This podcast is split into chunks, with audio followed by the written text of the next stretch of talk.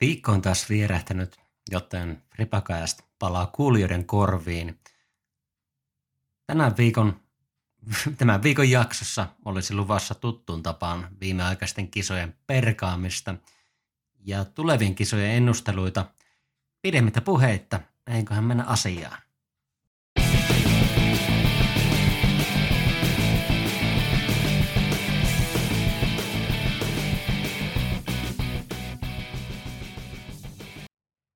American Disc Golf Pro Tourin Portland Openin osakilpailu pelailtiin viime viikonloppuna. Rata, jossa kilpailu pelattiin, oli Blue Lake Disc Golf radan sijasta paikalliselle disc golf tai golfradan pohjalle rakennettu rata. Oli tiedossa etukäteen radan olevan todella pitkälle heittoa vaativa rata, mutta en todellakaan olisi villeimmissikään unelmissa voinut kuvitella radan olevan noin älytön. Varsinkin ne väylät 7, 9, 14 ja 18 olivat todellisia hirviöitä heittopituusvaatimuksiltaan. Näin penkkiurheilijana meinaa tulla hapot ajatuksestakin, kuinka hapoilla sitä olisi ollut, kun tuolla radalla olisi pelannut kolme kilpailukierrosta harjoituskierroksien lisäksi. Vaikka rata oli ihan älytön, oli sillä minusta hyviäkin väyliä, kuten väylät 1 ja 15, jotka haastavat pelaajia tarkkuusvaatimuksillaan. Rata aiheutti todella paljon kritiikkiä, antavaa keskustelua niin sanotusti pelaajissa juurikin heittopituuksien takia.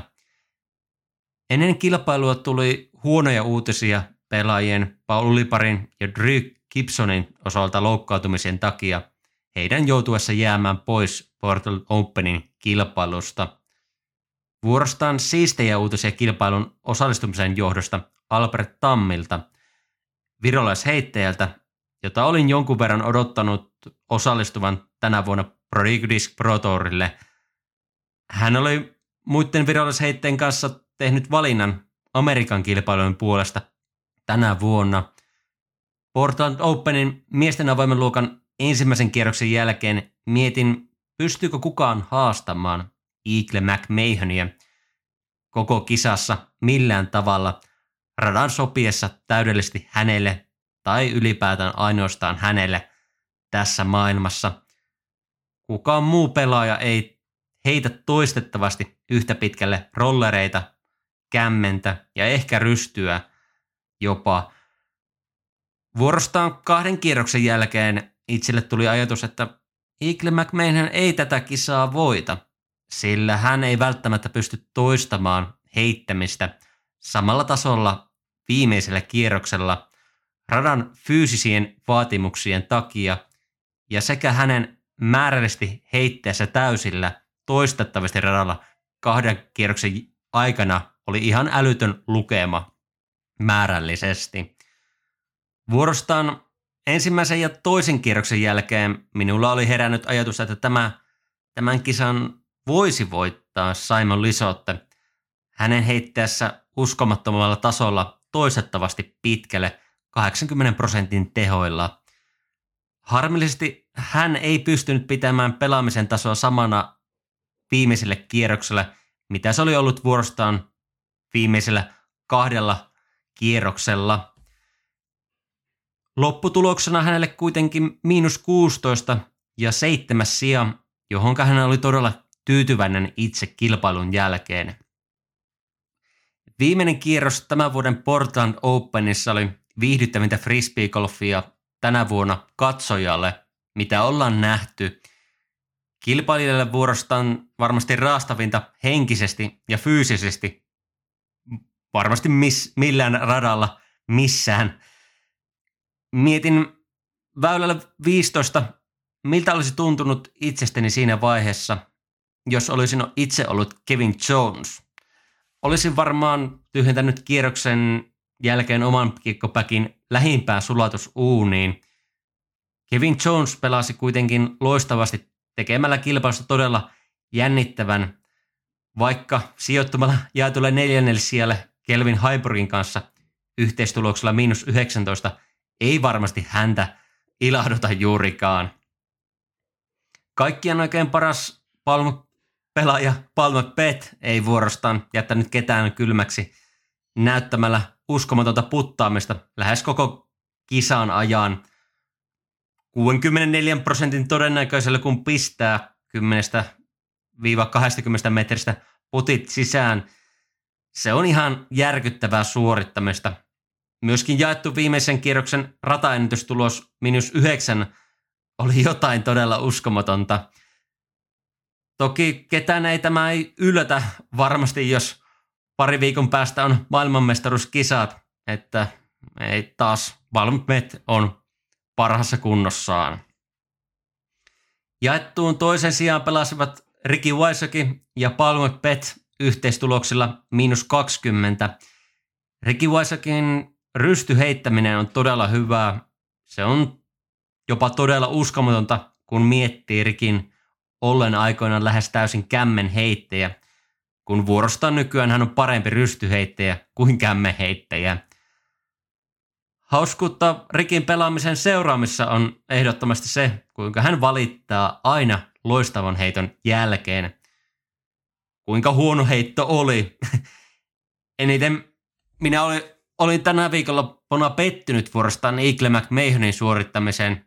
Olisin halunnut ehdottomasti nähdä Ricky Weisakin, Palm, Palm Petin sekä Eagle McMahonin ratkaisevan sudarilla Portal Openin voiton. Toki ei se kovin kaukana ollut Eaglen puta tässä kilpailulla viimeisellä väylällä ehkä suurimman lepakon häneltä koko kisan aikana. Vitsit sikseen, Eagle McMahon pelasi loistavan frisbeegolfia omilla vahvuuksillaan lähes ko- hänelle suunnitellut rada- radallaan tänä viikonloppuna. Uskomattominta seurattava oli Eaglen McMahonin rystyrolleripeli, joka oli viihdearvotan täyttä timanttia. Eagle myös joutui aikamoisen paineen alaiseksi kilpailun viimeisillä väylillä, kun hän, hänelle Kevin Jones lahjoitti 15 väylä takaisin johtoaseman kisassa. Kaiken lisäksi, lisäksi kun hän perä, perässään yhdellä heitolla olivat Ricky Waisoki ja Palmer Beck, niin suorittamisen paine oli varmasti todella älytön hänellä.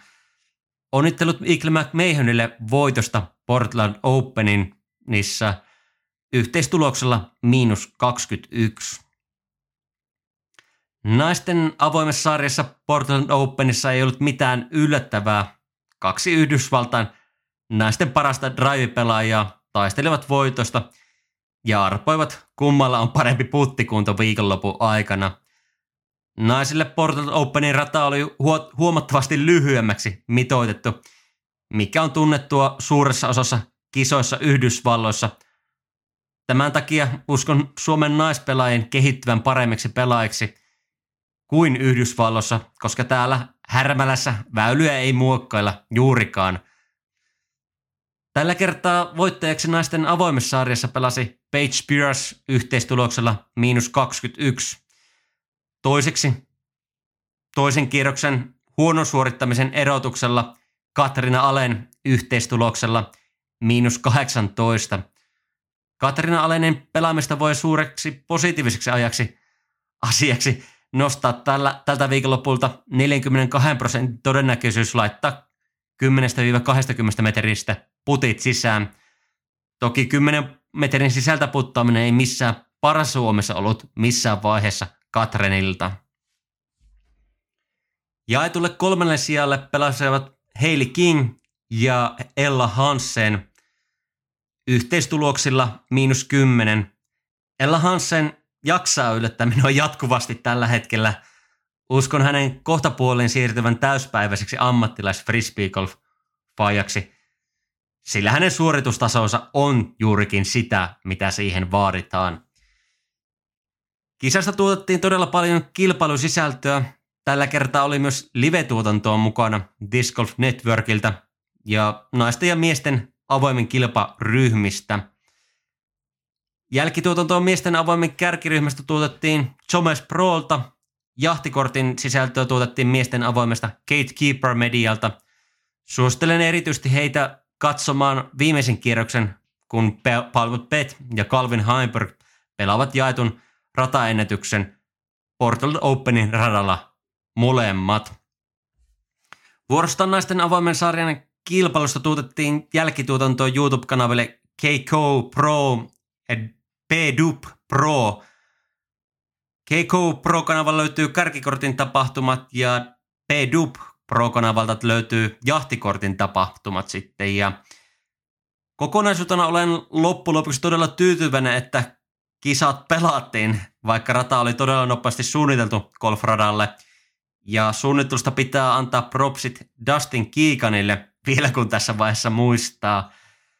Suosittelen ehdottomasti katsomaan kisan videotuotannon vaikka jälkikäteen. Nähtiin kuitenkin todella paljon sellaisia suorituksia, mitä ei kukaan uskosi muuten kuin itse näkemällä. Eiköhän parilla treeniheitolla jatketa seuraava osioon.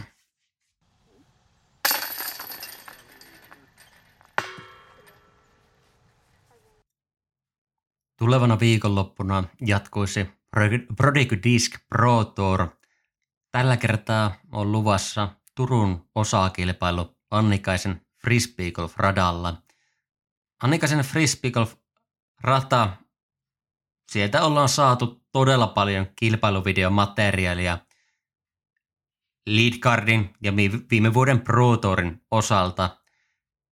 Rata itsessään ei tietojen mukaan ole mitään muutoksia saanut viime vuoden Pro Tourin jälkeen. Toki rata itsessään on nykyään maksullinen rata tänä vuonna. Itse en ole mikään suuri Annikasen radan fani. Toivoisin todella paljon osakilpailun järjestettävän yhdellä Suomen parhaista radoista lausteella, ja tämänkin sijaitsessaan Turussa. Annikasten rata vaatii heittäjältä pitkiä heittoja sekä hyvää tuulenlukutaitoa. Todella paljon hyötyä minusta on myös radan tuntemisesta. Tästä johdosta väitän paikallisten heitteen pärjäävän todella hyvin kisassa. Viikonlopulla ei kovin hälytöntä heittokeliä luvata, eli vähän kylmentystä sää täällä Härmälässä. Viime vuonna kilpailun miesten avoimessa sarjassa voitti Sudarilla Seppo Paju. Myöskin vuorostaan Leadcardin voitti Väinö Mäkelä. Naisten avoimessa sarjassa voiton viime vuonna otti Evelina Salonen. Tänä vuonna väitän Pro Tourin voittava miesten avoimessa sarjassa jälleen kerran Seppo Paju.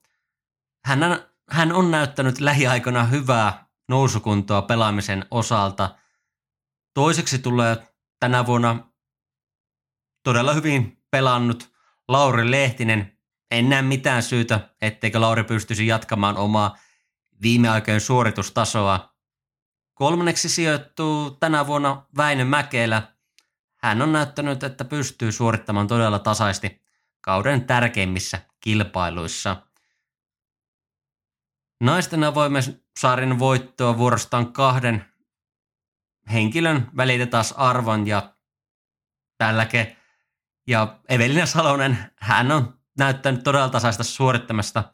Senpä johdosta hänen uskon voittavan tämän vuoden Annikaisen osakilpailun naisten avoimen sarjan jo puolesta.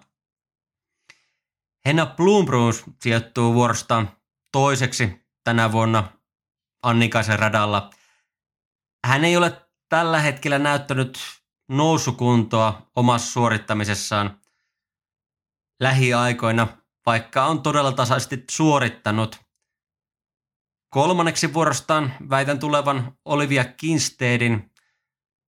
Hänen puttipelaaminen näytti Tampereen osakilpailussa todella hyvällä, enkä usko sen kahdessa viikossa mihinkään katoavan. Muiden sarjojen osalta en ala ennustuksia tekemään, sillä en itse minkälaisia tartuntapintaa heidän suorittamastaan tulee saamaan, kun en pysty kilpailua seuraamaan kuin tuloksia katsomalla näiden ryhmien puolesta. Kiitokset paikalliselle seuralle radan kilpailukuntoon laittamisessa. Frisbee Golf Seura Fore Turku rylle. Näillä eväillä seuraamaan viikonlopun kisaa laitetaan toistoja sisään ja siirrytään loppuveryttelyn pariin.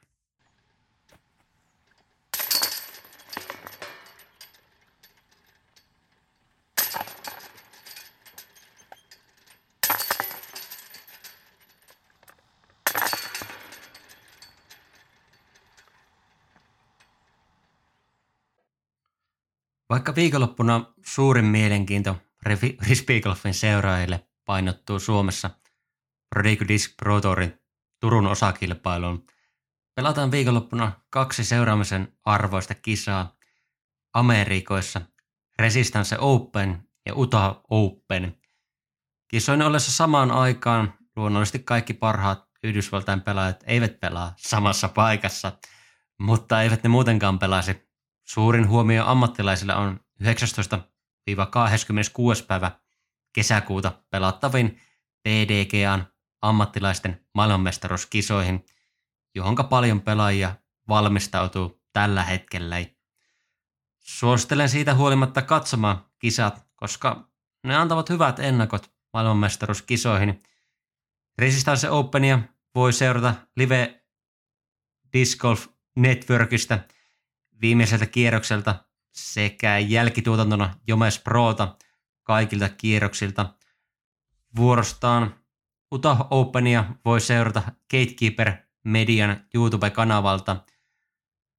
Vaikka seurattavaa on todella paljon viikonloppuna, suosittelen ehdottomasti nauttia tämän hetken lämmöstä, mitä kesä on tällä hetkellä näyttänyt kaikessa kauneudessaan.